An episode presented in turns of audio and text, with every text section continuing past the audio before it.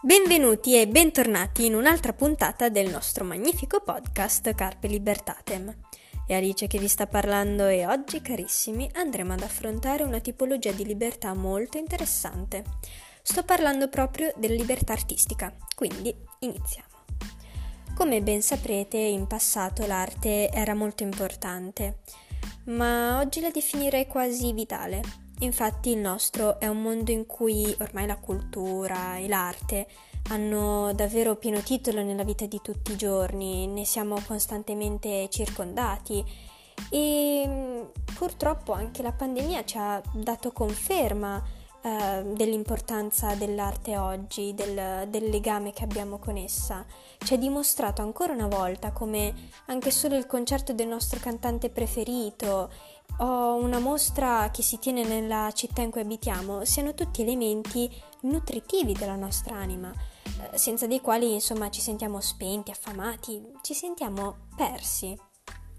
Tuttavia, eh, cari ascoltatori, dobbiamo precisare che questo rapporto così speciale, questo legame eh, così stretto che abbiamo oggi con l'arte, è frutto soprattutto delle opere e delle azioni degli artisti a noi precedenti. Io probabilmente non sarei qui a registrare questo podcast se non fosse per questi artisti che hanno saputo andare oltre gli schemi, abbattere i muri e le imposizioni della società in cui eh, vivevano hanno davvero scandalizzato, affascinato, sorpreso e stravolto le loro epoche e tutto questo per sentirsi liberi di essere se stessi.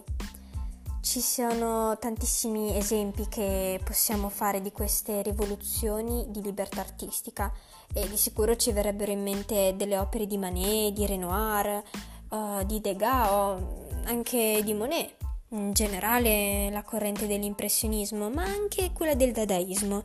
Quest'ultimo, anzi, è proprio un esempio molto interessante.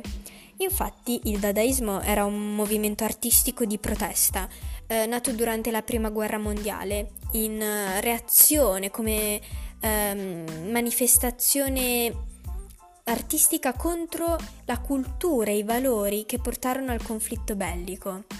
Insomma, il dadaismo voleva dare un vero e proprio scandalo attraverso l'arte che ehm, rifiutava quei metodi tradizionali e anzi sperimentava nuove forme espressive. Quindi, cari amici in ascolto, possiamo dire che l'arte può essere anche una forma vera e propria di protesta, un mezzo per scuotere le coscienze, un modo per difendere sia la propria libertà ma anche quella degli altri. E per concludere, vi lascio una delle più belle frasi di Banksy, lo street artist più famoso del mondo, nonché attivista.